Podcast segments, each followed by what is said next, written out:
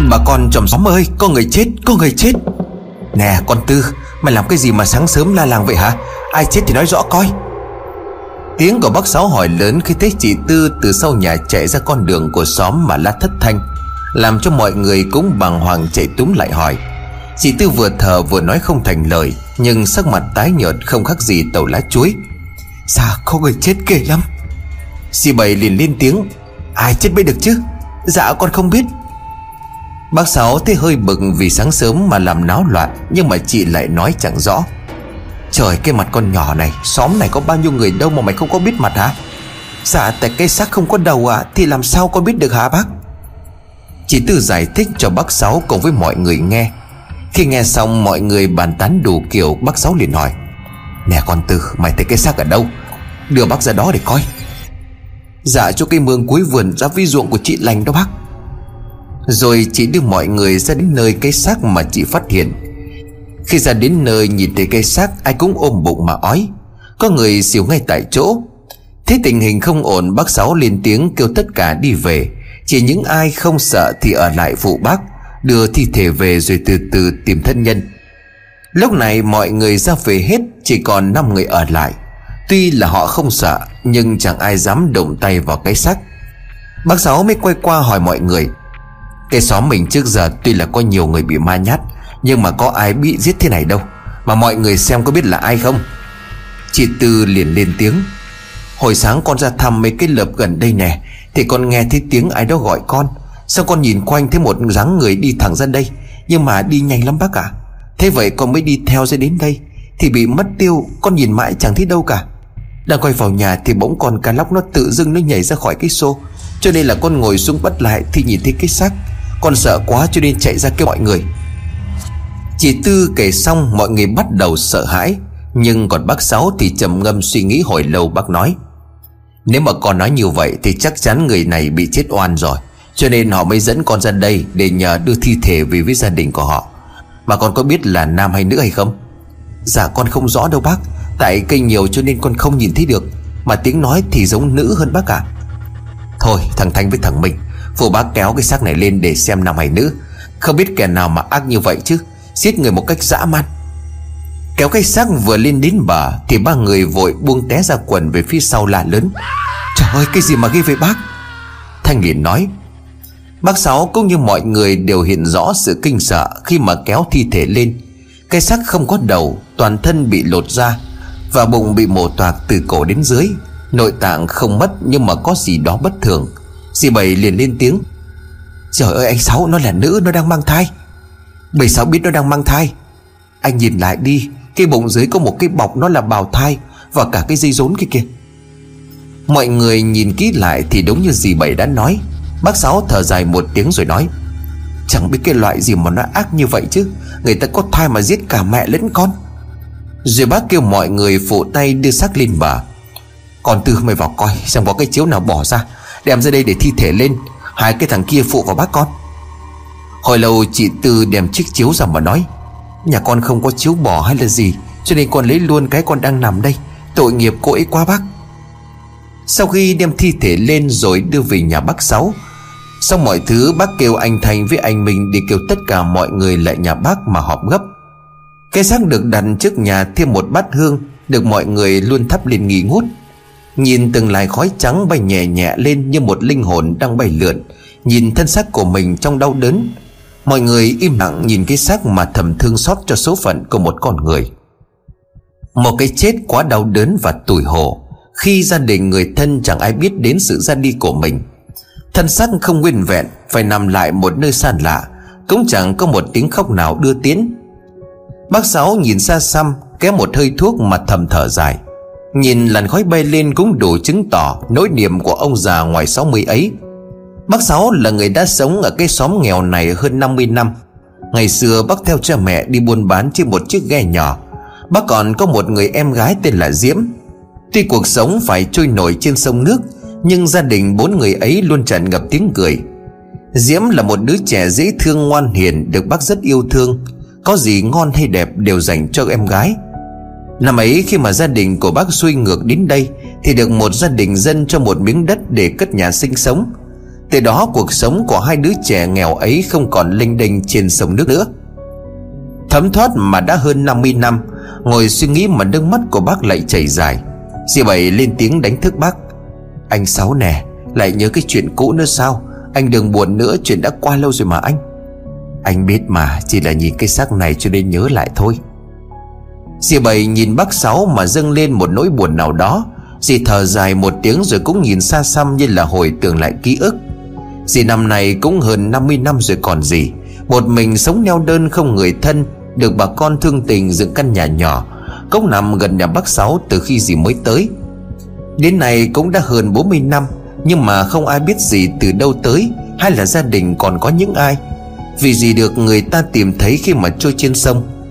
Chắc phần số lớn cho nên dù bị dòng nước đưa đi xa như vậy Mà vẫn không chết. Khi cứu gì đến lúc gì tỉnh lại Thì chỉ nhớ là đi răng câu với cha, Rồi bị té xuống sông. May sao trong lúc chơi với bám đường vào một thân cây, Rồi dì xỉu đi cho đến lúc tỉnh lại, Thì thấy mọi người. Bác Sáu với mọi người cũng đã đưa tin về dì liên tục trong ban năm, Vậy mà vẫn không tìm được người thân. Từ đó dì đã trở thành đứa trẻ cô độc trên quê đất lạ này. Người ngoài nhìn vào thì sẽ biết gì thương bác Sáu, Nhưng mà còn bác thì lại luôn nhớ về vợ con của mình, Cho nên bác vẫn giữ khoảng cách với dì. Trong lúc mà hai người đang miên man hồi tưởng lại quá khứ, Tiếng nói chuyện của mọi người kéo đến làm cho hai người trở lại thực tại. Bác nhìn mọi người rồi nói, Tôi xin lỗi vì làm phiền mọi người phải đến đây. Chắc là mọi người cũng đã biết chuyện xảy ra với xóm mình. Nay tôi mong bà con giúp tôi một tay Để chôn cất người quá cố. Rồi đi tìm thân nhân cho người mất được yên lòng. Ý của bà con thế nào? Bác nói đúng mà, Làm sao mình bỏ được chứ bác? Dì bảy lúc này cũng lên tiếng. Nè con Tư, Tối nay bày thắp một nén nhang khấn cho vong hồn người chết giúp mình tìm người thân nha con. Chị Tư tái mặt vì nghe nói phải gọi hồn nói chuyện, Cho nên chị lắp bắp nói. Dạ tại sao là con Con sợ má lắm gì? Tha cho con đi. Người ta đã tìm mày để nhờ giúp đỡ Thì hợp với mạng của mày. Nếu mà họ muốn làm hại Thì mày không sống tới hôm nay đâu. Giờ mọi người một câu thêm vào Cũng làm cho chị Tư mùi lòng nghe theo. Chị vừa lập gia đình gần năm nay, Chồng của chị đi làm ăn xa Cùng với mấy người ở trong xóm.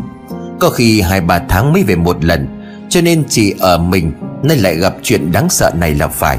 Bác Sáu liền tiếng nói, Thôi, bây giờ chúng ta đưa cây xác ra ngoài nghĩa địa của xóm chôn đi, Rồi tìm người nhà sau vậy. Nè, chuyện đi tìm thân nhân, Bác giao cho thằng Minh với thằng Thành Xóm chỉ có hai đứa bay là thanh niên thôi, Chịu khó nhà hai con. Hai anh cượng cười một cái rồi nhìn nhau mà thầm thở dài. Chưa biết ở đâu mà tìm bây giờ. Trưa hôm đó mọi người cùng nhau đưa thầy ma đi trộn cất. Từng hàng cây đứng im lìm như xót thương cho số phận của con người Đang nằm trong cái quan tài tạm bỡ ấy. Tiếng chim lợn từ đâu vọng lên Như tiếng kêu than của một oan hồn có nhiều uất hận. Sau khi chôn cất xong thì trời bỗng đổ mưa như chút nước. Bầu trời tối sầm lại. Sương mù từ đâu bay lơ đãng như là những linh hồn đang kéo nhau, Để chào đón một linh hồn khác vừa dã từ cõi trần trở về lòng đất. Mọi người đứng im lặng nhìn nắm mồ vô danh đang nghi ngút khói Mà thương tiếc. Bác Sáu thắp nhang rồi khấn, Chúng tôi không biết tên tuổi của cô là gì, Cho nên không thể ghi tên lên bia mộ. Mong linh hồn của cô linh thiêng Chỉ giúp chúng tôi tìm được gia đình cô. Để sớm trở về bên cạnh gia tiên. Khi mà hoàng hôn buông xuống, Những ánh nắng cuối cùng đã tắt đi Để nhường lại cho màn đêm cai trị. Từng đàn cò bay về tổ Chúng cứ dang rộng đôi cánh mà bay lượn. Nhìn cảnh ấy cũng khiến cho mỗi người muốn mang theo một mơ ước và hoài niệm của mình, Mà bay tự do như vậy. Bác Sáu đang ngồi trước hiên nhà uống nước, Thả từng hơi thuốc bay Đôi mắt nhìn vào khoảng trông vô định. Cứ như vậy, ông cứ miên man suy nghĩ Tiếng của dì Bảy nói. Anh đừng lo nghĩ gì nữa mà ảnh hưởng đến sức khỏe. Bác giận mình quay lại. Ôi trời ơi, cô làm tôi giật cả mình. Dì cười một nụ cười duyên dáng. Anh mà cũng sợ sao? Không có ai ở đây không gọi được em một tiếng sao hả? Tuy là dì đã ngoài 50 Nhưng mà được sở hữu một khuôn mặt cân đối, Đôi môi hồng tự nhiên, Thêm một làn da trắng, Cho nên trông dì rất trẻ và đẹp. Nếu đem so với một số cô gái Ở trong xóm thì còn hơn hẳn. Vì vậy mọi người vẫn hay nói, Dì là một người phúc hậu lắm đó, Đẹp người đẹp nết, không thấy giả một chút nào. Nhưng mà lúc nghe mọi người nói, Dì chỉ cười rồi bảo chữa, Trời đất ơi, tôi hơn 50 tuổi rồi Trẻ cái gì nữa, Xấu quá cho nên ế đến giờ Quay lại với cảnh của nhà bác Sáu, Khi mà dì Bảy nói bác cũng có chút bối rối và đáp lại thì tại tôi quen rồi, Mà sao cô À sao em không về nghỉ đi cho nó khỏe? Cả ngày mệt rồi còn gì? Em vừa nấu cơm xong mà, Chẳng lẽ không cho em ăn ké được một bữa hay sao? Dì nói rồi đưa ánh mắt có chút tinh nghịch nhìn, Làm cho bác cũng hơi xào xuyến rồi nói Ờ thì ăn, Trời hôm nay mình bị gì vậy ta? Dì cười một cái làm hiện lên má lúm đồng tiền, Trông dì dễ thương làm sao. Bất ngờ có tiếng nói Chồng hai người đẹp đôi chưa? Ngước lên nhìn thấy chị Tư từ ngoài sân đi vào, Bác Sáu lên tiếng phân bua. Đẹp cái gì mà đẹp? Bác già rồi còn đẹp cái gì nữa bay Nè bác Sáu, Sao con thấy gì bảy dí đẹp người đẹp nết Mà sao bác không có chịu? Mà con thấy gì thương bác nhiều lắm đó. Ờ bây nói cái gì vậy? Bác với dì bảy đây chỉ là hàng xóm tối lửa tắt đèn có nhau thôi. Dì bảy lúc này chim vào. Dì thương ông ấy hơn 20 năm rồi, Mà ông có thèm để ý tới đâu con? Dì bất ngờ lên tiếng khẳng định, Làm cho bác Sáu cũng trợn tròn đôi mắt nhìn ra vẻ ngạc nhiên. Nói xong, dì mỉm cười đi vào sau bếp nói với, Trời ơi, hôm nay em, Vậy là hai người có ý với nhau rồi nha Mà cứ giấu cả xóm. Rồi chị nói với vẻ tinh nghịch, Chà, em kêu nghe ngọt gì đâu ta, Để con cho mọi người hay vì sắp có cỗ cưới ăn rồi. Cái con nhỏ này tài lanh không Mà bây qua đây có chuyện gì không? Bác Sáu nói qua chuyện khác nhằm thoát ra Chứ không để cho chị Tư chọc một hồi. Thì cả xóm sẽ biết. Chị cũng biết ý của bác cho nên cười mà nói. Thấy chưa, con nói đâu có sai. Dạ con qua hỏi bác là có chuyện gọi hồn đó thì làm sao? Ờ thì bây thắp ba cái nén nhang lên rồi khấn gọi. Con không biết tên thì cứ gọi nói vậy thôi. Trời ơi, con sợ ma lắm. Bác còn con kêu gọi ma lên chắc là con thấy xong hồn con lìa khỏi xác quá. Cái con này, ma sống không sợ đi sợ ma chết. Thôi, để bác đi với bay ra ngoài đó. Đi đâu hả? Thì ra chỗ nghĩa địa của xóm mình chứ đâu. Bác lên tiếng gọi dì bảy ra mà nói, Tôi đi với con Tư ra nghĩa địa, Xin họ giúp chỉ đường tìm người thân. Cô ở nhà coi dùng nhà tôi nha. Chị Tư vội vàng lên tiếng chọc, Ủa sao hồi nãy còn nghe gọi em ngọt lắm cơ mà? Sao bây giờ lại cô rồi bác? Bác Sáu liếc một cái, bỗng dì bảy lên tiếng, Từ giờ anh phải gọi em bằng em luôn đó. Em sẽ công khai chuyện của mình với bà con. Em không muốn cứ chờ đợi mãi đâu. Nói xong thì dì bỏ vào trong nhà. Bác nhìn theo mà có vẻ hơi ngược. Không phải là bác không biết hay là không thương gì Chỉ là bác thấy có lỗi với dì Khi mà trong lòng vẫn còn thương nhớ vợ con. Cũng muốn dì có một người bầu bạn sớm hôm, Chứ không phải là bác. Quay qua nhìn chị Tư rồi nói, Thôi mình đi con, để con về sớm. Đến nơi hai người ngồi xuống thắp nhang rồi bác khấn Cầu xin linh hồn vô danh, Hãy giúp chúng tôi tìm được thân nhân của người. Tiếng gió rít qua bên tai Như là tiếng than vãn của những linh hồn còn nhiều oan ức. Không khí xung quanh tạo cho người ta một cảm giác ớn lạnh đến tận xương tủy. Xa xa tiếng chim lợn lại vang lên, Làm cho không gian trở nên ma mị lạnh lẽo, Khiến cho người bạo dạng đến đâu cũng phải run sợ Bỗng từ đầu một tờ giấy bay là tả từ trên không trùng xuống, Nắm ngay trước mặt của hai người. Bác Sáu nhìn thấy thì cũng hiện lên sợ hãi Rồi đưa tay từ từ cầm tờ giấy lên Đôi mắt của bác mở to hiện rõ sự kinh ngạc Rồi ánh mắt của bác dịu lại Từng giọt nước mắt cứ chảy dài trên khuôn mặt của người đàn ông lục tuần ấy Là một tấm ảnh của người con gái rất đẹp Tấm ảnh đã làm cho bác dâng lên một sự tiếc thương Và làm cho bác nhớ lại vợ con của mình Chị Tư thấy vậy thì lên tiếng Bác Sáu, bác sao vậy ạ? À? Tại sao có tấm ảnh rơi xuống Trong khi ở đây lại không có ai đem ảnh ra? Bác không nói gì, Chỉ nhìn tấm ảnh hồi lâu Rồi lại lật lại nhìn sau lưng thế hải chữ, Về ngay Được viết bằng máu. Bác cầm tấm ảnh kéo tay của chị Tư đi một mạch về, Không dám quay đầu lại. Chị Tư tuy không hiểu gì, Nhưng thấy đi về thì chị cũng mừng mà chạy vội theo. Khi về đến nhà, bác vẫn chưa hết hoang mang. Dì Bảy thấy sắc mặt tái nhợt ấy mà lo lắng hỏi, Anh nè, có cái chuyện gì vậy? Bác không nói mà chỉ đưa tấm giấy cho dì.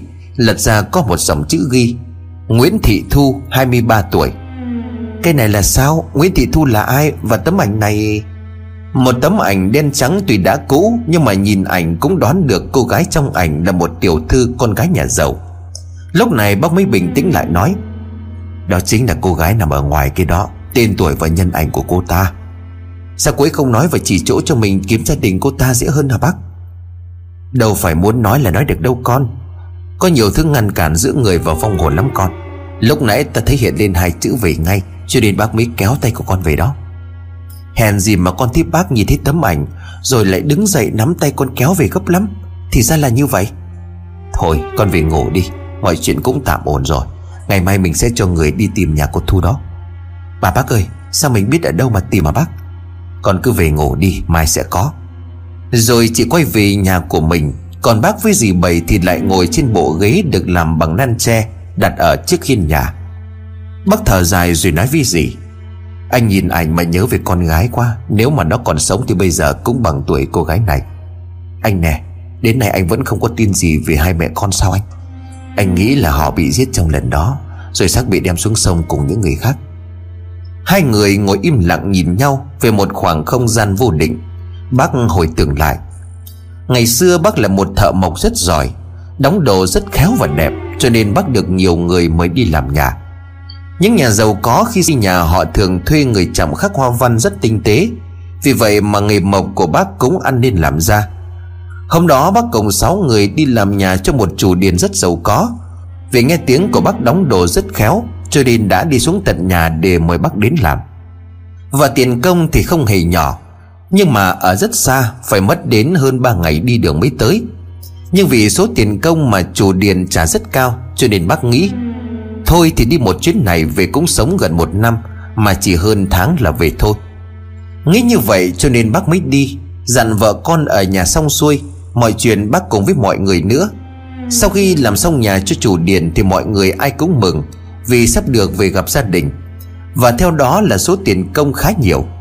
Nhưng bác cùng với mọi người đâu hay ở quê, Đang có bị cướp đến phá làng. Khi bác về đến nơi thì chỉ còn là những đống đổ nát. Vợ con và cả Diễm em gái của bác cũng mất tích. Nghe mọi người kể lại, Bác đi khoảng 10 ngày thì tối đó mọi người đang ngủ. Có đến 20 tên cướp xông vào xóm. Chúng đi tới từng nhà cướp.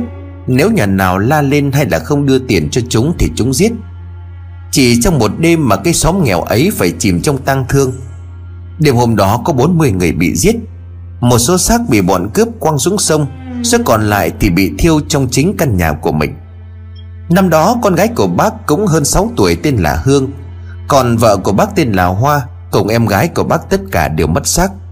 Không còn nỗi đau nào bằng nỗi đau mất đi những người thân yêu của mình. Bác như điên loạn chạy đi tìm vợ và em gái. Có khi đến nửa đêm bác vẫn lặn mò ở dưới sông để tìm. Mọi người nhìn thấy cảnh tượng ấy mà không ai cầm được nước mắt, Nên tất cả cũng đổ xô đi tìm. Nhưng cuối cùng vẫn không có. Còn dì bầy thì đi gặt lúa cho một người quen ở làng bên. Tới đó không về cho nên giữ được mạng. Khi về thì mới biết chuyện cho nên đến an ủi bác Sáu và cũng bỏ công sức ra đi tìm nhiều nơi. Dần dần dì cảm đậm chiếc tấm chân tình mà bác Sáu đã dành cho gia đình mình, Nên đem làm yêu mến. Mong muốn bù đắp lại một phần mất mát cho bác. Nhưng mà cho đến nay hơn 20 năm, Dì vẫn cô đơn lẻ bóng chờ đợi bác chấp nhận. Bất chợt một cơn gió thổi qua Làm cho hai người bừng tỉnh trở lại thực tại. Bác Sáu nhìn dì Bảy rồi nói, Thôi, khuya rồi em vào trong buồng mà nghỉ đi. Anh nằm ngoài này được rồi. Dì không nói gì, khẽ gật đầu rồi đứng lên. Đang bước đi vào trong nhà Thì có tiếng kêu lớn vọng vào. Bác Sáu ơi! Hai người nhìn ra ngoài sân Thì thấy Minh chạy vào hốt hoảng. Có cái chuyện gì mà bây chạy như ma đuổi vậy hả? Dạ không phải ma đuổi đâu, Mà là ma tìm con. Dì Bảy lên tiếng chọc. Cô ma nữ nào mà tìm tới nhà con lúc này, Xem ra cô nàng cũng bảo giữ hèn Trời ơi, con không nói đùa đâu, Thật sự có ma trong nhà của con mà. Là sao? Con nói rõ hơn xem. Dạ là thế này, Con đang ngủ thì nghe có tiếng gọi Minh ơi. Con giật mình dậy cứ nghĩ là bác gọi. Vì cha mẹ của con đi làm cho bà con mấy ngày nữa mới về, Mà có ai ở nhà đâu mà kêu. Nhưng mà khi con dậy thì không nghe thấy nữa. Rồi từ đâu đó một mảnh giấy từ trên rơi xuống trước mặt của con. Lạ là con nằm ở trong mùng Mà cái giấy đó lại rơi vào trong được chứ. Thấy chuyện lạ, bác Sáu liền hỏi. Con đưa cho bác xem miếng giấy thế nào. Anh Minh cầm miếng giấy để cho bác Sáu coi rồi nói. Nhìn dòng chữ trên tờ giấy, Cho nên con mới biết là ma nó tìm con đó. Làng Đông Anh, Nguyễn Văn Tâm. Bác Sáu nhìn dòng chữ suy nghĩ hồi lâu. Vậy là chúng ta có địa chỉ của người qua cố rồi đó. Mai hai đứa lên đường sớm đi. Nhưng mà con có biết nó nằm ở đâu hay là hướng nào đâu, bác? Ngày mai con sẽ đi xuôi xuống con nước tầm 4 ngày rồi sẽ đến. Nếu mà cần tụi con cứ ghé vào hỏi thăm người ta là được. Sao mà xa vậy, bác? À mà chẳng hiểu sao cái xác đó lại phát hiện ở đây chứ. Bà cũng chưa có hiểu đâu. Tại sao lại bị giết chết ở đây? Thôi, cứ tìm ra thân nhân Thì mọi chuyện sẽ rõ. Mọi người đang nói chuyện Thì bỗng nhiên có tiếng mèo kêu ở đâu đó phát ra, Khiến cho mọi người phải ớn lạnh. Khi mà tiếng mèo dứt Thì một bóng trắng xuất hiện Làm cho mọi người bất ngờ. Còn anh Minh thì chạy lại phía sau dì Bảy mà nấp. Bác Sáu lúc này đứng lên hơi lấp bấp mà nói, Hồn ai, sao lại trêu chọc chúng tôi? Hay là có điều gì muốn nhắn nhủ? Con chào bác. Con là Thu, Đã mang ơn bác với mọi người thương tình chôn cất chu đáo. Nay con về để nói lời cảm ơn Và có việc nhờ vả. Bác Sáu lúc này bình tĩnh nói À thì ra là cô Thu. Thế nguyên nhân tại sao lại chết thảm như vậy? Phong hồn của cô Thu không nói gì, Ánh mắt dâng lên một nỗi buồn khôn tả rồi cất tiếng Dạ mọi người theo địa chỉ con đưa, Tìm đến gia đình con rồi sẽ rõ mọi chuyện. Nói rồi bóng trắng biến mất, Bầu không khí trở nên dễ thở hơn. Và tiếng cơn gió nhẹ thổi qua như là xua đi cái ngột ngạt vừa nãy. Bác Sáu ngồi trầm ngâm suy nghĩ, bác nói, Sao anh thấy lo quá em à? Anh cảm thấy chuyện này không ổn một chút nào cả. Dì Bảy liền đáp, Thôi anh đừng lo quá, Để mình tìm ra thân nhân của cô Thu rồi sẽ rõ thôi à. Minh liền chân vào, Bác Sáu, con thấy sợ quá bác à? Mà bác cũng ác với con Biết thằng nhỏ sợ ma còn đưa đi tìm. Hồi nãy con không gặp Chứ gặp như vừa rồi thì con đi theo cô ấy luôn đó. Cái thằng này lớn rồi còn sợ ma. Con thấy không, Đâu phải là ma là ác chứ.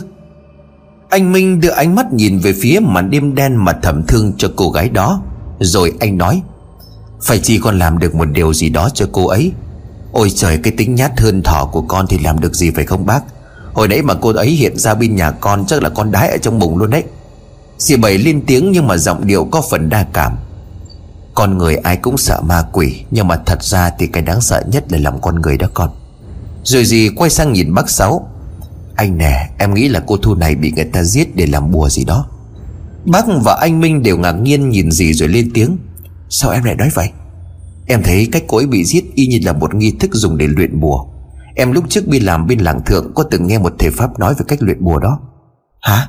Đâu? Em nói rõ anh coi theo như cái xác mà mình nhìn thấy, Thì có lẽ cái thai bị người ta lấy để luyện bùa cô man thong Sao lạ đó? Là bùa gì mà sao anh chưa từng có nghe? Đó là một loại tà thuật của nước ngoài mới xâm nhập vào nước mình không quá lâu. Em nghe thầy Pháp đó nói, em mới biết đó. Trời ơi, sao lại có loại bùa tàn nhẫn vậy? Thế còn bị lột ra thì sao? Nó được dùng để làm luyện ngải, Tấm da người sẽ được ngâm trong một loại nước bùa. 7749 ngày sẽ đem ra phơi khô, Rồi làm thành một cái đèn lồng. Một khi đèn lồng làm xong Thì thầy tà sẽ dùng bùa bắt hồn của người đó, Nhốt vào trong cây đèn đó mãi mãi. Cây đèn sẽ được đốt bằng mỡ người, Nó sẽ không bao giờ tắt. Nghĩ cô Thu mới bị giết cho nên linh hồn vẫn chưa bị bắt. Mình phải nhanh chóng giúp cô ấy và tìm được thầy phá giải. Nếu không linh hồn cô ấy sẽ không được siêu thoát đâu. Trời ơi, có thật không em? Vậy mai bác cháu mình đi. Bác biết rõ đường sẽ đi nhanh hơn. Rồi bác quay qua nhìn dì Bảy mà nói Vậy mai em với thằng Thanh đi qua làng bên mẹ ông thầy Pháp đó xem. Ông có giúp được gì không? Anh Minh nãy giờ ngồi đó mà nghe chưa hiểu gì. Chỉ là nghe gì kể mà anh sợ. Nhưng trong lòng lại dâng lên một oán hận. Kẻ dám giết người để luyện bùa chú gì đó, Anh liền tiếng hỏi. Dì Bảy, dì nói con chưa có hiểu. Bộ trên đời này có chuyện thất đức đó sao? Ờ mình là người thường cho nên không thấy, không hiểu mấy việc đó đâu. Nhưng mà những người có căn âm họ sẽ làm được, Cũng như là thấy cả người chết. Đúng là đáng ghét thật mà. Cái bọn đó nó không còn tính người nữa. Bây giờ là gần 12 giờ, Cho nên bác kêu mình đi về ngủ. Sáng mai hai bác cháu sẽ lên đường sớm. Về đến nhà, Minh cứ nằm chằn chọc mãi không sao ngủ được. Anh cũng tự hỏi bản thân tự nhiên hôm nay mình lại thấy thương cảm cho cô gái này. Và còn có một ý định tìm những tên thầy độc ác đó đánh cho một trận. Cứ thế mà anh nằm miên man để suy nghĩ. Minh là một đứa con hiếu thảo biết tự lập khi mới lên 10 những khi cha mẹ đi làm một mình, Anh ở nhà hết công việc trong nhà ngoài ngõ. Cha mẹ về nhìn mà cũng cảm thấy hạnh phúc Khi có một đứa con biết quan tâm đến cha mẹ. Làm về thì cũng có cơm ngon canh nóng để ăn. Mẹ không phải vất vả thêm việc nấu nướng. Còn cha thì mình đấm bóp rồi nhổ tóc sâu cho cha. Thật sự là một đứa trẻ biết săn sẻ một phần vất vả cho cha mẹ. Thì dù có mệt cực khổ đến mấy Thì cũng cảm thấy vui lòng. Rồi khi lên 16 tuổi, Anh là một chàng trai khôi ngô tuấn tú, Luôn dành hết những công việc nặng nhọc của cha mẹ già. Đối với xóm làng, anh luôn nhiệt tình giúp đỡ Và không bao giờ rượu chè làm mất lòng cô bác. Minh và Thanh là hai người bạn chơi thân từ bé. Những buổi chăn trâu hay đi bắt từng con cá rô, Chia nhau từng miếng bánh không khác gì hai anh em ruột. Cha mẹ hai người đều nói đùa như vậy. Hai đứa mà nó là một trai một gái Thì chúng ta khỏi phải kiếm dâu kiếm rể. Chào anh. Ờ cô là? Tôi là Thu đây. Biết được anh có lòng thương cảm cho số phận của tôi, Lại là người nhân nghĩa cho nên tôi báo cho anh biết một chuyện. Là là chuyện gì thế? Mà sao tôi lại nói chuyện được với cô? Vì anh đang ngủ Và tôi đi vào giấc mơ của anh. Trời ơi, tôi ngủ không có mặc áo đó. Mới nhìn lại thân hình của mình Xem có thiếu miếng vải nào không, Làm cho vong hồn của Thu cũng phải bật cười. Anh yên tâm, Đó chỉ là thân xác. Còn đây là linh hồn của anh cho nên không có chuyện gì đâu. Mình cười gượng một cái rồi nói, Ồ, tại tôi không biết, Sợ Ủa mà cô định cho tôi biết gì? Mình lái qua chuyện khác để đỡ quê với cô gái này, Nhưng vẫn tỏ ra lúng túng. Tôi biết anh có ý muốn làm thể pháp phải không? Nếu vậy anh cứ học đi, Vì anh vốn có căn âm từ tiền kiếp. Cô nói vậy là sao? Căn âm là gì? Là như thế này, Kiếp trước anh vốn là một thể pháp luôn cứu giúp mọi người nhưng không trục lợi cá nhân. Rồi khi anh chết khi được hóa kiếp về trời, Nhưng anh lại không chịu, Mà xin được ở lại trần gian để tiếp tục học đạo mà giúp đời. Chính nhờ căn âm tiền kiếp mà tôi mới nói chuyện được với anh.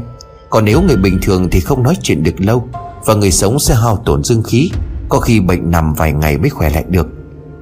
Cô nói vậy là tôi có thể học được đạo sao? Nhưng mà tôi có biết ai đâu mà bái sư chứ? Anh đừng lo đã là duyên thì anh không cần tìm cũng tự xuất hiện. Anh học đạo đi, Rồi tôi sẽ phò tá cho anh. Cái gì? Cô cô ám tôi hả? Theo hỗ trợ chứ ám gì anh? Chào anh. Ánh nắng ban mai của ngày mới vừa soi rọi xuống trần gian. Từng tiếng chim hót của một bản nhạc đồng quê Báo hiệu một ngày bình ương nữa sẽ đến trên xóm nghèo này.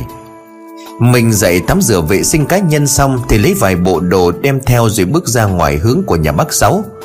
Hôm nay mình cảm thấy khác lạ, Tâm trạng vui vẻ hơn Và có cái gì đó nôn nao đến khó tả. Đến nhà bác Sáu thì thấy mọi người đã có mặt đông đủ. Thành thấy mình lại muộn thì lên tiếng chọc. Ê, đêm qua đi với em nào mà dậy muộn vậy hả? Vì mình vốn tính cần cù siêng năng, Cho nên nhiều hôm anh dậy khi mà gà còn chưa gáy.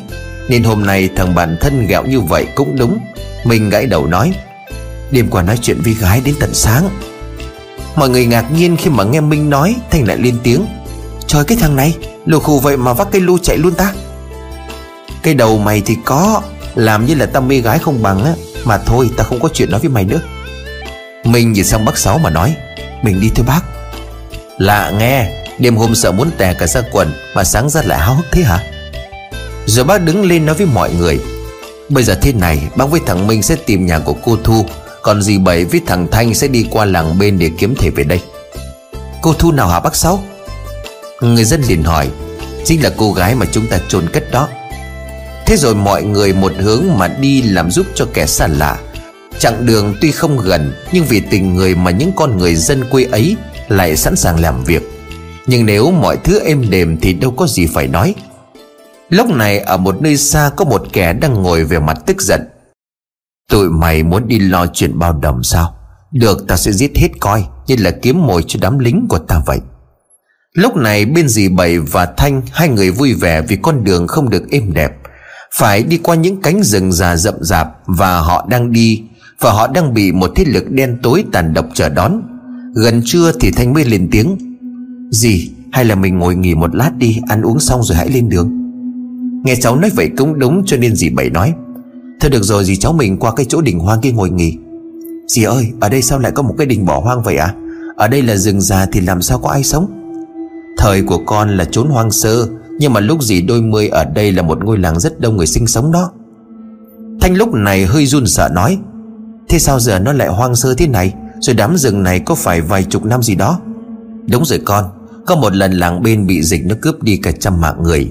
Số còn lại thì chạy đi khắp nơi. Đúng là chỉ có 30 năm thôi Mà ngôi làng bị hoang phí như vậy. Hai người ngồi nghỉ Dì Bảy đưa ánh mắt nhìn vô định trong sự thương cảm. Con người chúng ta sống được bao lâu đâu con? Thấy đó nhưng rồi lại chết đó. Dì nè, bộ hồi xưa nhiều người chết lắm hả gì? Nhiều gì, phải nói là vô số kể. Lớp thì chết vì chiến tranh, Lớp lại chết vì bệnh tật và dịch bệnh. Nhiều lắm con à Người chết còn nhiều hơn cả người sống đó. Có chỗ không có đủ đất mà chôn Người ta phải đào lên một chiếc hố lớn, Rồi chôn cả trăm người chung vào một cái huyệt đó. Trời đất ơi, sao ghê vậy gì Vậy là tụi con sinh ra đã may mắn hơn các cha ông thời trước rồi. Hai người đang ngồi nói chuyện Thì bất ngờ trời tối sầm lại. Tiếng sét vang lên báo hiệu một trận mưa sẽ ập tới. Di bầy liền lên tiếng, Trời ạ, sao lạ vậy chứ? Trời đang nắng sao lại đổ mưa? Đúng là trong rừng già mà. Hai người chạy vội lại vào trong đình để trú mưa. Những cơn mưa rừng thì kéo dài rất lâu, Có khi đến tận sáng ngày hôm sau. Thanh kiếm cây khô đem lại rồi đốt một đống lửa Để cho hai dì cháu sưởi ấm. Hai người cứ lặng im mà nhìn từng giọt mưa cứ chảy đều xuống mái đỉnh Giữa chốn thâm sơn cùng cốc, Giữa cái tĩnh lặng của rừng già. Nghe từng tiếng mưa rơi cũng khiến cho người ta không khỏi chạnh lòng và suy tư. Dì bảy bất chợt dùng mình nhìn ra cửa mà nói, Sao lạ vậy chứ? Nhìn như là có ai đó đã đang nhìn mình thì phải. Dì ơi, Dì đừng làm con sợ. Cái thằng này, Đàn ông con trai gì mà nhát như là thỏ vậy đó. Kiểu này làm sao mà kiếm được vợ? Thì không có thì không sao chứ gì Con là con không thích cái kiểu cưới vợ về mà không lo được cho vợ con, Càng làm khổ cho người ta. Dì nhìn Thanh rồi nở một nụ cười nói, Con biết suy nghĩ vậy là tốt. Có nhiều kẻ lười biếng ham cưới vợ xong Thì lại bắt vợ đi làm thuê cúc mướn mà lo cho mình. Những cái kẻ đó thật là không đáng mặt đàn ông. Dạ mỗi người một tính gì à? Mà còn thấy mấy ông như vậy lại được những cô vợ ngoan hiền, Suốt ngày cứ lo làm việc nuôi chồng. Vậy mà vẫn bị đánh đập không thương tiếc, Nhiều lúc mà tức muốn nhảy vào bênh vực cho nó bỏ ghét. Ờ mày nhảy vào đó đi, Có ngày còn không có cây răng mà ăn cháo đó. Dì ơi, Dì, có tiếng gì gây vậy gì Sao mình lại bất an thế này chứ? Siêu bảy nghĩ bụng À chắc là thú rừng thế con à Đây là rừng già làm sao mà có thú giữ được chứ? Một cái cây bỗng ngã nằm chắn lối ra của ngôi đình. Dì bảy lúc này là bắt đầu sợ Vì biết chắc cảm nhận của mình không hề sai. Dì kéo theo tanh lại gần mình Để lùi lại phía gần tường, dì nói. Con chú ý quan sát nghe, Dì thấy có cái gì đó không được bình thường. Dì nè, con vừa nghe thấy tiếng ai đó nói thì thầm đó. Dì đưa ngón tay lên miệng ra dấu cho Thanh im lặng. Hai người ngồi im lặng nhìn về phía cửa mà chờ đợi. Các người định đi kiếm thầy sao? Tiếc là các ngươi sẽ không được tới nơi rồi đó. Một giọng nói lạ vang lên, Nghe rất ghê sợ. Rồi một bóng đen xuất hiện trước đỉnh. Trong thoáng chốc, nó đã có mặt ở bên trong. Đó là một nhân ảnh quá kinh dị. Khuôn mặt bị chém, Màng thịt đong đưa như là muốn rớt cả ra ngoài. Lâu lâu có vài con giòi bò ra bên ngoài, Bị cái lưỡi liếm rồi nhai một cách ngon lành. Dì bảy lúc này cũng run sợ Vì đây là lần đầu tiên nhìn thấy cảnh tượng này. Còn Thanh thì mếu máu nói không ra lời, Chỉ ú à ú ớ bám lấy gì Rồi bỗng nhiên cái thắt cười lên từng tiếng, Làm cho người nghe phải giận tóc gáy. Một miếng thịt rơi xuống đất, Sau đó là một dòng nước đen xì chảy xuống, Bốc mùi kinh tởm. Cả dì và Thanh bụm miệng lại để không bị ói. Cái từ từ tiến lại gần hai người. Đưa bàn tay đầy những móng vuốt sắc nhọn định tóm lấy dì bảy, Thì bỗng nhiên nó gầm lên rồi rút tay lại mà gào thét đau đớn. Dì không hiểu nhưng mà rồi chợt nhớ ra, Cọng dây bùa mà mình đeo trên cổ. Vội tháo ra để quăng lại phía chiếc xác. Nó điên loạn ngào rú rồi nằm lăn lộn trên mặt đất, Trông có vẻ rất đau đớn. Dây bùa rơi khỏi người nó thì lập tức biến mất. Dì chạy lại nhặt sợi dây lên Đeo lại vào cổ rồi nói với Thanh. Nhanh lên con ơi, Mình phải ra khỏi khu rừng này trước khi trời tối. Cũng may lúc này trời cũng đã tạnh, Những đám mây đèn hồi nãy cũng bay đi mất Để nhường chỗ cho ánh nắng soi xuống, Làm cho cánh rừng già âm u bỗng trở nên sáng lên. Cứ như vậy, Hai dì cháu chạy mà chẳng dám mệt. Gần 2 giờ trôi qua, Cuối cùng họ cũng vượt qua được cánh rừng già ấy. Họ lại tiếp tục không dám ngồi nghỉ. Vì tuy là ra khỏi rừng, Nhưng quanh đây vẫn không có người sinh sống. Vì vậy mà họ cố gắng đi thật nhanh Để kiếm một nhà dân nào đó xin ở nhờ qua đêm. Dì bị ngã một cái Vì vấp phải một nhánh cây khô nằm ngang đường. Cứ lo chạy rồi đi thật nhanh Mà dì bảy đã thấm mệt. Thanh đến đỡ dì rồi nói, Dì ơi, con thấy dì mệt lắm rồi đó. Mình lại đằng kia có một cái hang đá Ở đó qua đêm đi dì. Thôi được rồi, Dù có đi cũng không có đi được nữa. Mình qua đó đi con. Thanh diều dì bảy đi thêm tầm 20 thước nữa. Có một chiếc hang ở dưới chân núi. Để cẩn thận, Thanh đi vào kiểm tra trước, Rồi mới đưa dì bảy vào trong. Thanh đốt một đống lửa to ngay giữa hang, Rồi chạy ra ngoài tìm thức ăn cho tối nay.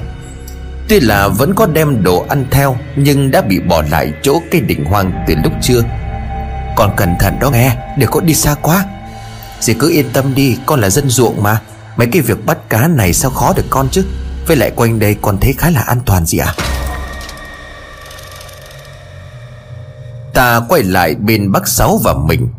Hai bác cháu đã đi được cả ngày, Bây giờ cũng đã gần tối, Cho nên phải tấp vào một mé sông mà nghỉ ngơi ăn uống. Cuộc hành trình hai bác cháu tuy thoải mái hơn gì bảy bên kia, Vì đi bằng ghe. Nhưng khi có những người nhân nghĩa này Cô giúp cho những người khác, Thì lại vô tình gây thù với những kẻ độc ác Đang ẩn mình trong bóng đêm. Bác ơi, sao mình đi cả ngày Mà chẳng thấy một cái làng nào vậy bác? Minh liền hỏi. Bác Sáu liền đáp, Cái đó thì có gì lạ con?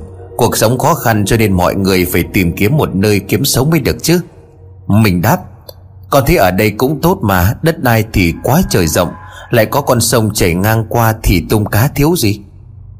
Bác nhìn quanh hồi lâu thở dài rồi nói, Chắc có gì đó cho nên người ta mới không dám ở đây con ạ. À.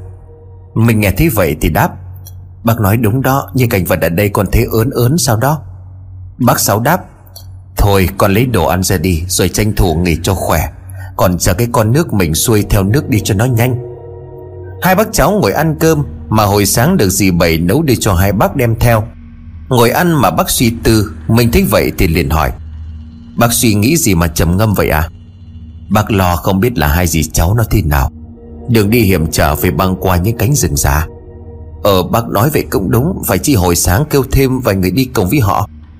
Nhưng mà thôi, chắc không có gì đâu. Dì bảy mày cũng không có vừa đâu. Cũng từng đi rất nhiều nơi Và từng trải qua không biết bao nhiêu là chuyện rồi đó. Cứ như vậy, Hai bác cháu ngồi mà nói chuyện để giết thời gian, Mình liền tiếng hỏi. Bác nè, Có bao giờ bác bị mai nhát chưa à Trời ơi, cái thằng này, Đang ở một cái nơi xa lạ không bóng người Mà lại đi hỏi mấy cái chuyện đó. Thì tại con tò mò thôi, Vì tối qua con gặp vong hồn của cô Thu đó. Vậy sao? Thì cô ấy nói gì với con? Dạ cô ấy cảm ơn con. Rồi nói là con có căn âm gì đó. Còn nói nếu là con muốn học bùa chú Thì cứ học, Sẽ có thể đến dạy cho con. Cái gì? Cô ấy nói thế sao? Nếu như con có căn thì không tránh được đâu con ạ. À? Sao vậy bác? Mà con cũng muốn học làm thầy để cứu giúp cho mọi người. Nếu vậy thì con cứ học đi. Sống ở đời nếu mà ta làm được gì cho người khác thì cứ làm. Bác ủng hộ con đó. Bác thấy con có học được không ạ? À? Cái đó phải có căn duyên nữa con. Nếu như là cô Thu đã nói còn có căn âm Thì sẽ học được. Ngày xưa bác cũng có một người bạn. Ông ta cũng có căn âm nhưng mà gia đình lại không muốn ông ấy đi theo con đường đó, Cho nên là không có đi theo học thầy. Cuối cùng thì bị bề trên quả trách điên điên dại dại. Cha mẹ ông ta thấy vậy thì đành cho ông ta đi học thầy, Rồi trở thành một thầy Pháp. Ông ấy bây giờ chắc cũng đã già lắm Vì đã lớn hơn bác vài tuổi mà. Bác nói vậy làm con sợ quá. Bộ ai có căn âm thì phải làm thầy hết hả bác? Nếu như muốn không theo Thì nên tìm thầy cắt cái âm đó đi Thì sẽ không sao cả. Hai bác cháu ngồi nói chuyện Thì lúc này trên bờ có dáng người đang đứng trên cây Mà đưa đôi mắt đỏ rực nhìn về phía của họ. Bỗng có một cơn gió kéo đến, Làm cho chiếc xuồng trao đảo, Rồi từ đâu một con sóng lớn đến 2 mét ập xuống. Mình bị té xuống dòng nước, Cứ như muốn nuốt chừng lấy anh vậy. Mình cứ bơi mãi vẫn không đến được ghe. Bác Sáu thấy không ổn Thì liền cầm cây rầm Đưa cho Minh nắm và kéo vào. Khi lên được ghe, Minh nhìn lại, Thấy dưới chân có vết bầm in rõ năm ngón tay. Ngay chỗ đó dính một thứ nước đen đen bốc lên mùi rất khó chịu. Bác Sáu thấy tình hình không ổn Thì liền tháo dây đẩy ghe ra chèo đi thật nhanh. Lúc này trên bờ một bóng đen cười lên khanh khách, Một giọng nói nghe quá kinh dị. Chạy đi, để xem các người chạy đâu cho thoát. Hai bác cháu lúc này hoảng loạn, Người trèo người bơi, Cứ như vậy mà trèo miệt mài không biết mệt. Gần 2 giờ trôi qua, Bác cháu cũng không biết mình đã đi đến đâu.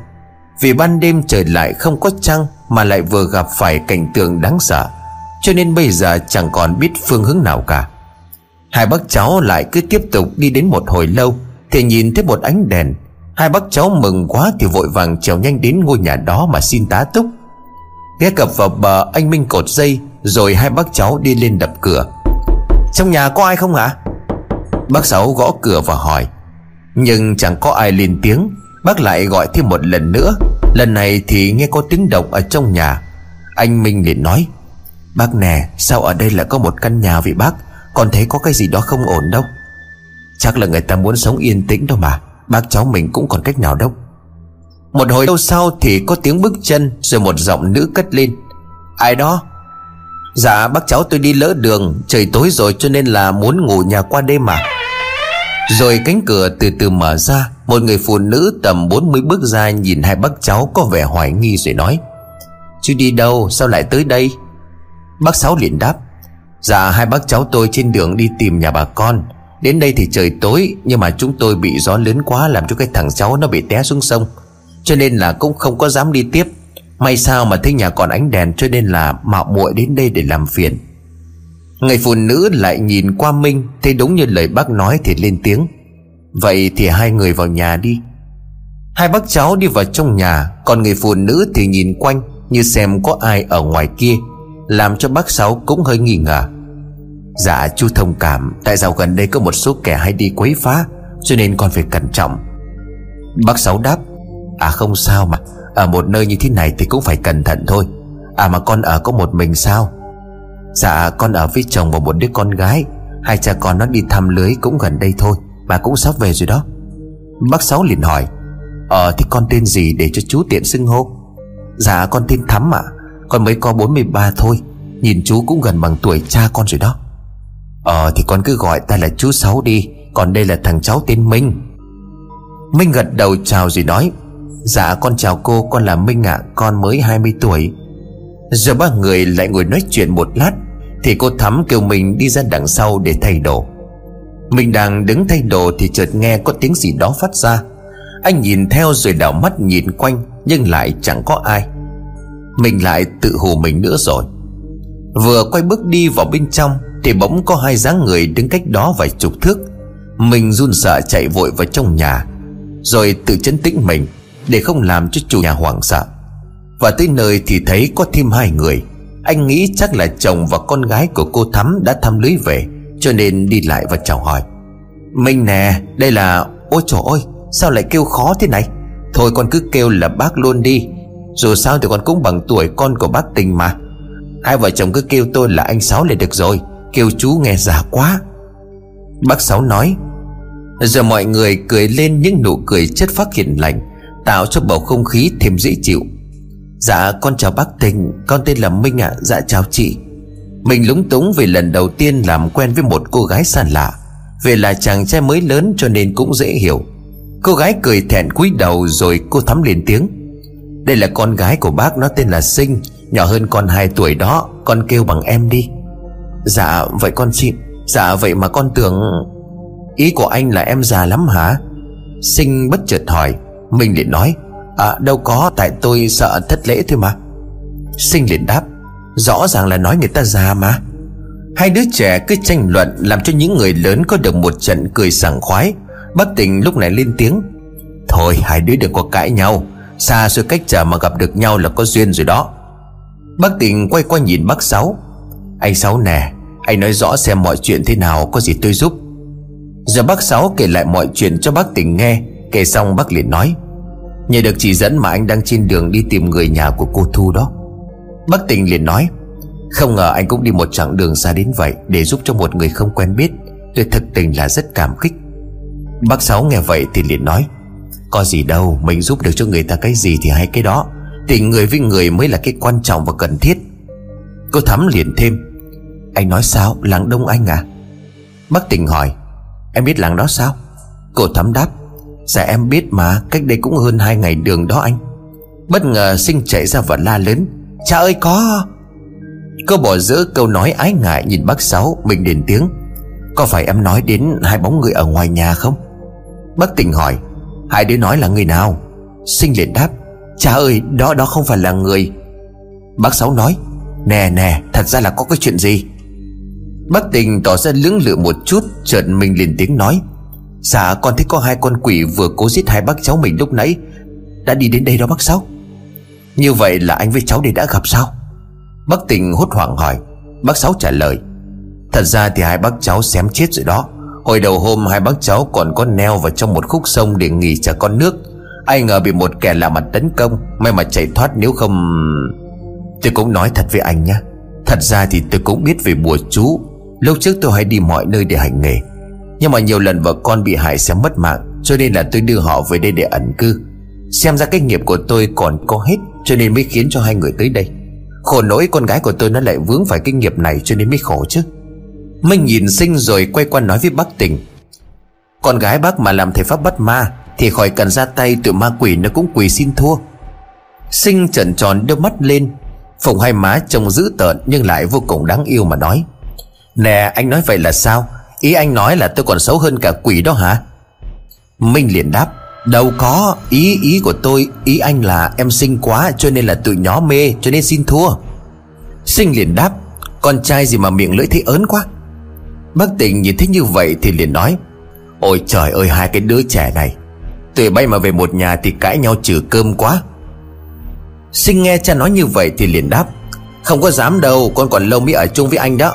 Mà cha nè, sao tự dưng hôm nay bọn đó lại tìm đến đây vậy cha? Ờ thì cha nghĩ là sự việc của bác Sáu đây Có gì đó không ổn. Mà anh Sáu nè, Anh có thể nói rõ về cái xác khi anh phát hiện không? Để xem em có giúp được gì không? Có cái điều này anh thấy lạ lắm. Cây xác đó không có đầu, Rồi bị lột hết ra và cả cái bảo thai nữa. Cái gì? Chết. Thế thì hai người gặp nguy hiểm thật rồi đó.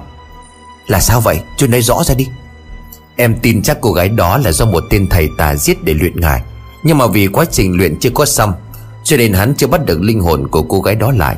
Vì vậy mà cô gái đó mới có thể chỉ đường cho mọi người tìm thân nhân. Minh nghe vậy thì liền nói, Bác nè, sao con nghe thấy người ta hay nói là muốn luyện ngài Thì bắt hồn của người chết xong mới luyện được chứ? Anh ngốc quá, Đâu phải là luyện bùa ngài chỉ có một kiểu đâu. Sinh đáp, Bác tỉnh nghe vậy thì liền nói, Không phải cứ bắt linh hồn là luyện được, ở đây bác nghĩ là tên thầy này muốn luyện ngài Để ám hại một gia đình nào đó mà thôi. Bác Sáu liền thưa. Nè, tình đâu thì chú nói rõ hơn xem thế nào. Bác tình suy nghĩ một lát rồi liền đáp. Theo như anh nói thì em nghĩ tên thầy kia đang muốn hãm hại một dân nào đó. Nếu mà không giàu thì cũng phải là có tiếng tăm lắm đấy. Trước là cây thai, Hắn sẽ đem ngâm vào một loại nước được yểm chú thuật. Đúng 7 ngày sau đó sẽ đi luyện liên tục trong 49 ngày sẽ thành quỷ nhi. Có khả năng canh giữ đề phòng bất cứ một thế lực nào muốn làm hại chủ nhân của nó. Thứ hai là bộ da của cô ấy, Nó có thể được dùng để làm một vật trang trí ở trong nhà. Hay có khi sẽ là một tấm bản đồ được cất giữ kho báu, Hay là một loại gì đó rất là quan trọng. Vậy tại sao lại còn lấy cả đầu người ta hả bác? Cái này thì cũng chưa biết, Vì có nhiều cách làm cho kiểu này. Có khi họ sẽ nấu rồi tán thành bột để làm một loại độc, Hay là thành thuốc để làm hôn mê Và gây ảo giác cho người khác. Mình nghe sinh nói vậy thì liền nói, Trời ơi, không ngờ em lại giỏi vậy đó. Bác tình liền đáp Ờ mà con nói có người vậy, họ có hành động gì lạ không? Sinh liền thưa Dạ họ chỉ đứng đó nhìn vào trong nhà thôi, Thế vậy con chạy ra kêu cha nè. Bác tình liền đáp Ờ không có sao đâu, Quanh nhà cha có là một phong ấn rồi, Dù người hay là quỷ muốn vào Thì cũng vất vả lắm mới có thể phá. Bác Sáu lúc này mới chen vào, Không ngờ anh lại đem rắc rối đến cho chú rồi. Cứ như vậy mà sự việc được bàn luận, Rồi tìm xem lý do cũng như nguyên nhân tại sao có kẻ giết người quá tàn bạo như vậy. Lúc này vợ của Bắc Tình đem lên một nồi cháo cá lóc, Kèm theo một đĩa rau đắng. Mọi người ăn đi một chút cháo cho nó ấm bụng, Tại trời khuya cho nên là không có bắt gà. Anh Sáu và cháu ăn đỡ cháo cá nghe. Bác Sáu liền đáp, Trời ơi, cháo cá lóc ăn với rau đắng là đúng bài luôn đó nghe. Minh liền thưa, con thích món này đó lắm nha bác. Ở nhà mỗi khi bắt được một con nào to Là kêu mẹ con làm mấy cái món này đó. Thế rồi một bữa ăn đạm bạc Của những người dân hiền hòa chiêu đãi khách, Tiếng nói, tiếng cười làm cho không gian rộn rã và đầm ấm hơn. Sau khi ăn xong, bác gái vi sinh dọn rửa chén bát. Còn lại ba người ngồi uống trà ở trước hiên, Nhưng vẻ mặt của bác tình thoáng lên sợ hãi. Thế được nỗi lo của bác tình cho nên bác Sáu liền lên tiếng hỏi, Nè tình, có phải có vấn đề gì không ổn không? Bác tình thở dài nhưng vẫn chưa biết trả lời bác Sáu thế nào. Thấy như vậy, bác Sáu lại lên tiếng hỏi một lần nữa. Nè, tuy anh không biết gì về buồn ngài, Nhưng mà anh biết thừa sự nguy hiểm đang ở gần anh lắm. Nếu coi là anh em thì chú nói thẳng ra đừng có giấu. Anh đừng có hiểu lầm, Vì phong ấn của ngôi nhà đã bị phá. Tuy chúng không dám vào đây để hại mọi người, Nhưng mà Dạ có gì thì bác cứ nói đi ạ. À? Mình nói chân vào, Bác tình nghe thế vậy thì liền nói. Nếu mà để cho hai bác cháu đi Thì sẽ không sống đến nơi được đâu. Còn Bác nhìn qua bác Sáu rồi nói tiếp, Nếu mà em đi với anh Thì vợ con em sẽ gặp nguy hiểm. Bác Sáu nghe vậy thì liền nói, Trời đất ơi, Anh không biết lại đem phiền phức lại cho chú như vậy. Thật là anh xin lỗi, Cứ để bác cháu anh đi một mình là được rồi. Ba người đang nói chuyện Thì bỗng nhiên tiếng của sinh la lên, Làm cho mọi người hoang mang chạy ra để xem. Bác gái đang lơ lửng trên không Với một đôi mắt bây giờ chỉ còn là một màu trắng. Tóc tai bù xù Kế bên đó là một con quỷ đang cười lên, Một âm thanh quá hãi hùng. Tên kia, hãy mau rào lão rào vào thằng nhóc đó cho ta. Nếu không, Mọi người nhìn qua bác thắm mà lo lắng. Khi bây giờ cổ của bác đang bị bẻ về phía sau, Tay chân của bác đang dãy giụa trong vô vọng. Thấy cảnh tượng đó, Minh để lên tiếng. Người hãy thả bác ấy ra, Ta chấp nhận chết thay. Bác tình liền nói, Không được, Bọn quỷ này chúng không có giữ lời đâu. Rồi bác tình nhìn qua con gái Đi lên trước nói với âm quỷ kia, Còn sinh thì lùi lại phía sau bác. Thôi được rồi, Người đã làm chủ tình thế, Nhưng mà người hãy xuống đây Và kêu đồng bọn thả vợ ta ra. Hai người họ chấp nhận theo các người đó. Bác Sáu lúc này hiểu ra bác tình liền tiến lên nói, Đúng vậy, ta đang ở đây, Đến mà bắt đi. Âm quỷ chần chừ một hồi rồi cũng chấp nhận yêu cầu, Nhưng hắn lại nói, Người đi về đây, Cô ta sẽ đi về bên kia. Lúc này bác gái đã tỉnh lại, Nhận thức được sự việc thì vô cùng kinh sợ, Cứ chống trả nhưng được bác Sáu chân an. Nè cô đừng sợ, cứ nghe theo đi. Thế là hai người cứ từ từ đi ngang qua nhau. Sự thật lúc này có người bên ngoài Chắc chắn sẽ rất hồi hộp và lo sợ. Sự lo lắng đều hiện rõ trên khuôn mặt của từng người. Bác Sáu tuy biết bác Tình có kế hoạch Nhưng không biết có thực hiện thành công hay không, Còn bác Tình thì đang sợ bọn quỷ này trở mặt. Giết cả hai cùng lúc. Bác Tình chấp tay sau lưng và đưa ra một ám hiệu được đi. Một, hai, ba. Ngón tay được đưa ra ngay lúc này. Bất ngờ một lá bùa bay tới trúng ngay vào con âm quỷ Đang đứng chờ đợi bác Sáu. Tên quỷ bật ra sau rồi nằm lăn lộn trên mặt đất mà gào thét. Lúc này bác Sáu nhanh chân chạy qua bác Thắm Nắm tay kéo thật manh về phía của bác Tỉnh Nhưng bất ngờ một làn khí đen xì lao thẳng về phía hai người. Mình thấy không ổn thì không thể la lên cảnh báo cho hai người kia được. Đành phải chạy tới nhận trọn làn khí đó vào người. Bác Tỉnh thấy bất ổn thì liền phóng ra một lá bùa đánh lại tên quỷ còn lại. Tên quỷ cũng bị đánh bật về phía sau, Rồi cả hai cùng biến mất. Minh lúc này nằm ở dưới đất mà toàn thân đang lạnh tím tái Bác Tỉnh nói, Mau đưa cháu ấy vào trong nhà nhanh đi. Sinh có bày một trận yểm để đảm bảo không bị tấn công từ đây đến sáng nhé. Mọi người đưa Minh vào trong nhà để cho bác tỉnh hút âm khí Và dùng một lá bùa dán lên đỉnh đầu của Minh. Xong mọi thứ, bác đi đến cái bàn rồi ngồi xuống nói, Cháu Minh không sao rồi, Hai vong quỷ đó đến đây có mục đích như vậy, Là phía sau có kẻ sai khiến Và hắn đã biết được lộ trình và ý định của anh. Tình nè, sao hắn biết được chứ? Không lẽ hắn ta ở cùng chung với xóm anh sao? Mà cô Thắm đã khỏe hơn chưa? Dạ cảm ơn anh đã quan tâm, Tôi đã khỏe hơn rất nhiều rồi. Tôi lo cho cháu mình quá. Dám lao ra hứng chọn âm khí vào người của mình. Bác Thắm lo lắng nói. Bác Tình nhìn lên rồi nói. Em ra cửa kêu con sinh vào nhà đi. Nhìn bác Sáu, bác Tình lại lên tiếng. Không hẳn là tin thầy tà đó ở gần anh. Vì hắn có âm quỷ như vậy Thì tìm ra anh dễ như trở bàn tay. Xem ra chỗ này không có an toàn nữa. Qua sự việc vừa rồi thì anh tạm thời sẽ an toàn được vài hôm. Nếu vậy thì sáng mai anh với thằng Minh đi Để không gây khó dễ cho gia đình chú. Bác Sáu nói. Hắn ta là một tên ác độc.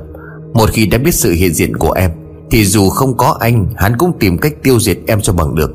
Hắn không thích những người cản đường hắn.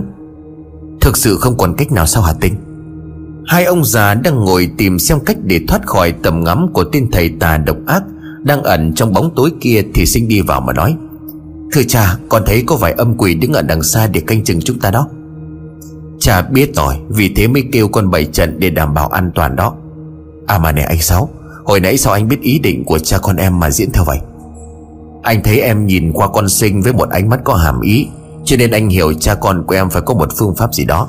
Em là một thầy Pháp mà, Cho nên phải luôn cẩn thận trước mọi nguy hiểm chứ. Lúc này Minh vừa tỉnh lại, Còn hơi hoang mang nói sảng. Hai bác ơi, coi chừng. Anh Minh, anh sao vậy? Sinh lo lắng hỏi. Mọi người chạy lại chỗ của Minh để xem xét tình hình. Bác tình lên tiếng nói. Anh Sáu nè, Coi bộ cậu thanh niên này cũng khá đó nghe. Bác Thắm nghe vậy thì lên tiếng phản nàn. Ông nói vậy là sao? Thật là hết biết nói hai cha con luôn. Thằng cha thì làm thể pháp tôi muốn chết rồi, Giờ lại thêm con gái chống y như là cha của nó. Tình, chú nói vậy là sao à Sinh liền thưa. Dạ ý của cha con nói là anh Minh cũng có căn âm, Có thể học thuật làm thể pháp được đó bác. Mẹ của Sinh lại lên tiếng. Trời ơi, hai cha con này mày định kéo người khác làm cái nghề nguy hiểm này sao? Thôi, tao phải kiếm cái chỗ gà chồng cho mày mới được.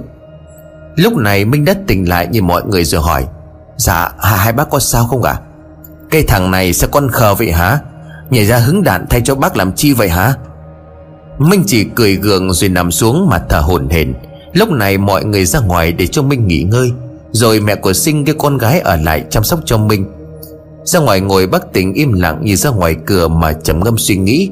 Đôi lông mày nhíu chặt vào nhau Chứng tỏ sự việc rất khó giải quyết. Tiếng của vợ bác cất lên. Ông nè, Bây giờ ông tính sao? Bác tỉnh liền đáp. Tôi chưa biết chắc nhưng phải dọn nhà đi thôi bà. Nếu mà để anh Sáu đi một mình thì mất mạng như chơi. Còn tôi đi với anh thì mẹ con bà cũng vậy. Thế rồi cả ba lại im lặng mà nhìn ra màn đêm đen tối ở ngoài kia. Họ biết bây giờ bên ngoài đó có một thế lực đen tối. Muốn đang giết hết tất cả bọn họ để bịt đầu mối một chuyện mờ ám và đầy dã tâm. Lúc này, ở bên trong nhà, Mình đã tỉnh dậy và nằm ngắm sinh một cách say đắm. Có lẽ vì mệt cho nên cô nàng ngồi ngay cạnh giường để ngủ gật. Mình cứ nhìn rồi đại cười một cách say mê, Đến nỗi sinh tỉnh giấc nhìn qua thấy Minh cười mà cứ ngỡ như anh đang bị quỷ ám. Nè, anh Minh, anh bị gì vậy?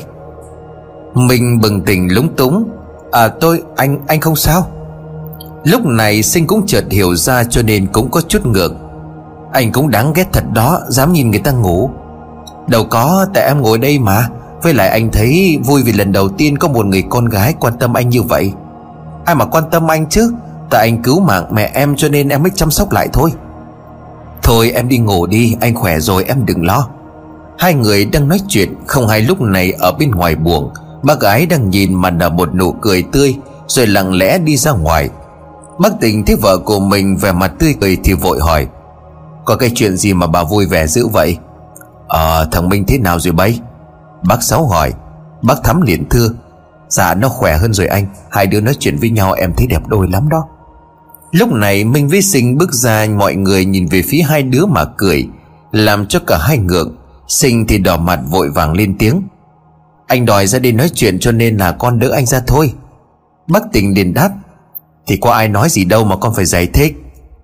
Sinh chạy vội vào trong buồng mình thì hơi lúng túng nói Dạ mà tình hình bây giờ thế nào hả bác? Bây giờ ngày mai gia đình của bác sẽ đi với hai bác cháu đến làng Đông Anh, Rồi tính sau vậy. Bác tình thở dài nói, Minh liền thưa, Trời không lại liên lụy đến gia đình bác như vậy. Không có gì đâu con, Thế chuyện bất bình thì phải giúp đỡ chứ sao? Ông tình quay qua nói với vợ Bà vào coi dọn đồ đi, Sáng mai mình đi luôn. Mong đến nơi càng sớm càng tốt. Lúc này chỗ dì Bảy và Thanh, Hai dì cháu đang ngồi trong một hang đá. Ngoài trời cơn mưa cứ xối xả như là từng tiếng sớp cứ vang lên âm ỉ cả một khu rừng. Lúc này ở một nơi khác có kẻ đang tức giận la mắng đám thuộc hạ của mình. Một lũ ăn hại, ta nuôi các người bao nhiêu lâu nay, Vậy mà có mỗi việc giết mấy kẻ bình thường cũng không có làm xong. Bốn âm quỷ đang đứng đó mà run sợ. Các người có chắc là lão già đó được một tên thầy pháp khác giúp không? Một âm quỷ liền thưa Dạ đúng vậy, Lão ta có một cô con gái cũng khá giỏi vì bùa chú. Vậy sao? Để ta xem ai thiết nhỉ? Thì ra là hắn ta. Được rồi, để ta đích thân ra tay vậy. Lúc này vong hồn của cô Thu liền nói Dìa ơi, mau dậy đi. Dìa bầy tỉnh dậy nhìn quanh Thì thấy vong hồn của cô Thu đứng đó vẻ mặt hơi lo sợ. Dìa ơi, hai người mau đi, Hắn ta sắp đến giết hai người rồi đó. Dìa bảy liền nói, Cô nói ai đến giết chúng tôi? Dạ là tên thầy tà, Hắn biết được ý định của mọi người đang giúp con, Cho nên muốn giết hết. Dì mau đánh thức cậu Thanh dậy rồi đi theo con. Dì bảy vội vàng đánh thức Thanh Rồi cả hai chạy theo vong hồn của Thu. Trong đêm tối, hai dì cháu lại phải chạy thật nhanh, Không dám ngồi nghỉ. Gần ra khỏi rừng thì bất ngờ một giọng nói liền cất lên. Định chạy sao? Hai người chạy nhanh lên, Phía trước còn có một ngôi làng. Đến đó ở nhà nhà người dân. Đi nhanh lên gì, Con sẽ cản chân chúng được lúc nào hay lúc đó. Dì Bảy liền nói, Cảm ơn cô cô cẩn thận đó. Hai dì cháu thục mạng chạy về phía trước, Phía sau thoáng nghe thấy giọng nói, Người giỏi lắm, Dám định cản đường của ta sao? Một âm thanh lớn lại vang lên. Lúc này hai dì cháu run sợ hơn Vì biết phong hồn của cô Thu đã bị bắt. Họ cứ chạy bất chấp nếu lúc này dưới chân của họ là một chung gai Thì có lẽ cũng dẫm đạp lên mà chạy để tìm kiếm sự sống. Cuối cùng thì cũng thấy được ánh đèn của người dân. Họ càng mừng càng cố hết sức mà chạy thật nhanh. Đến trước cửa của một ngôi nhà thì dì bảy bị té nằm ở dưới đất vì đã hết sức. Thanh chạy lẹ lên đập cửa liên tục miệng la lớn Mở cửa, mở cửa, cứu hàng Tiếng la lớn quá làm cho những nhà gần đó cũng giật mình tỉnh dậy chạy ra hỏi Ai kêu cứu đó hả? Thanh mừng quá, vội đỡ dì bảy đi lại những người kia. Dạ xin giúp đỡ, Dì con bị ngất. Mọi người chạy lại phụ đỡ đưa dì bảy vào trong nhà. Một ông bác lớn tuổi nhìn mà nói, Con đi đâu mà đêm hôm vào trong rừng vậy hả? Thành thở không ra hơi, Ánh mắt cứ nhìn ra cửa trông về phía cánh rừng Mà lo sợ bọn người kia sẽ tìm tới. Một hồi lâu sau khỏe hơn Thì mới trả lời ông bác vừa rồi Dạ dạ con vì gì con đi kiếm thầy An à? Nè, con cứ nghỉ mệt đi Rồi kể lại sự việc cho ông nghe. Một người lại lên tiếng, Có phải thầy An làm thầy Pháp không? Dạ đúng rồi ạ. À? Thôi, cậu cứ nghỉ ở đây đi, Để tôi đi kêu dùm cho ông ấy ở cuối xóm nè. Nhưng mà chưa kịp đi Thì một người đàn ông bước vào Có người la lớn, Thầy An tới rồi kìa.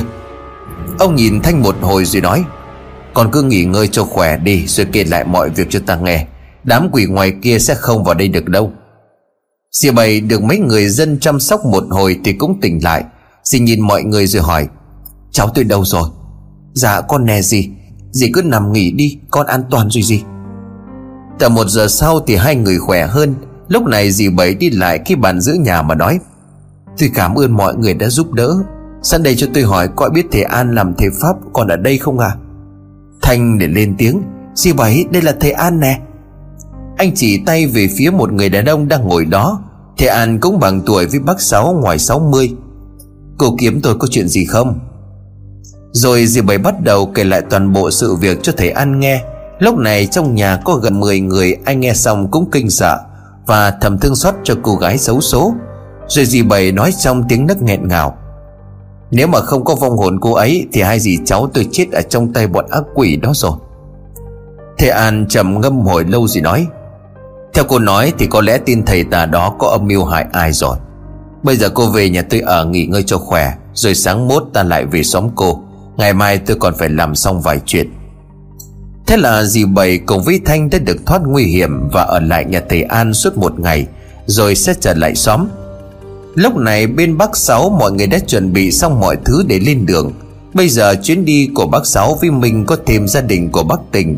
Mà bác cũng là một thầy Pháp, Cho nên có thể hai bác cháu sẽ đỡ gặp nguy hiểm hơn.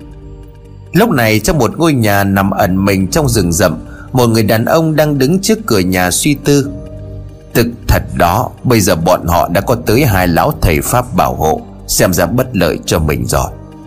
Lão ta cứ đi vào đi ra mà bóp chán suy nghĩ, Cuối cùng lão nói, Nếu vậy đành phải nhờ sư đệ giúp một tay. Giờ ông ta đọc thầm cái gì đó trong miệng một lát sau một bóng đèn xuất hiện. Người hãy đi tìm sư đệ của ta kêu đến gặp ta. Hắn lấy ra một lá bùa màu vàng đọc thầm ở trong miệng hồi lâu, Thì lá bùa lại biến mất. Ít phút sau có đến 10 tên âm quỷ xuất hiện. Nhìn bọn chúng mà kinh sợ, Tên nào cũng có một hình thù quái đản. Đôi mắt thì đỏ như máu. Nếu một người bình thường trông thấy chúng Thì cũng lạc hồn mất vía. Các người hãy dưỡng sức đi, Sắp có một trận chiến lớn rồi đó. Trong khi đó, lúc này ở bên nhà Bắc Tỉnh Mọi thứ đã chuẩn bị xong xuôi. Trời cũng đã gần sáng cho nên Bắc Tỉnh nói, Em nghĩ đoạn đường đến làng Đông Anh cũng còn khá xa, Chắc bọn chúng sẽ không để mình đi đến nơi đâu, Ta phải rất cẩn thận. Bác Sáu trả lời, Anh thật sự là ngại quá, Vì làm phiền gia đình chú, Bây giờ lại liên lụy thêm nữa. Cha ơi, bọn quỷ bỏ đi hết rồi cha. Xem ra bọn chúng có ý đồ gì rồi. Nè tình, Chú nghĩ như vậy chúng có đi theo chúng ta không? Cũng khó nói là mày à Nhưng mà chúng ta cứ cẩn thận là hơn. Bắc tình quay qua mà nói lớn, mày lên đường đi, Nhớ là đi sát nhau. Sinh con đi bên ghe của bác Sáu Mà phụ chăm sóc cho thằng Minh. Thế là hai chiếc ghe lướt nhẹ trên dòng sông đang êm trôi. Từng hàng dừa nước cứ lùng lầy uốn mình trong từng cơn gió. Lâu lâu có vài tiếng chim, Tiếng cú mèo vang lên, Làm cho người ta nghe thấy cũng cảm thấy lạnh cả sống lưng.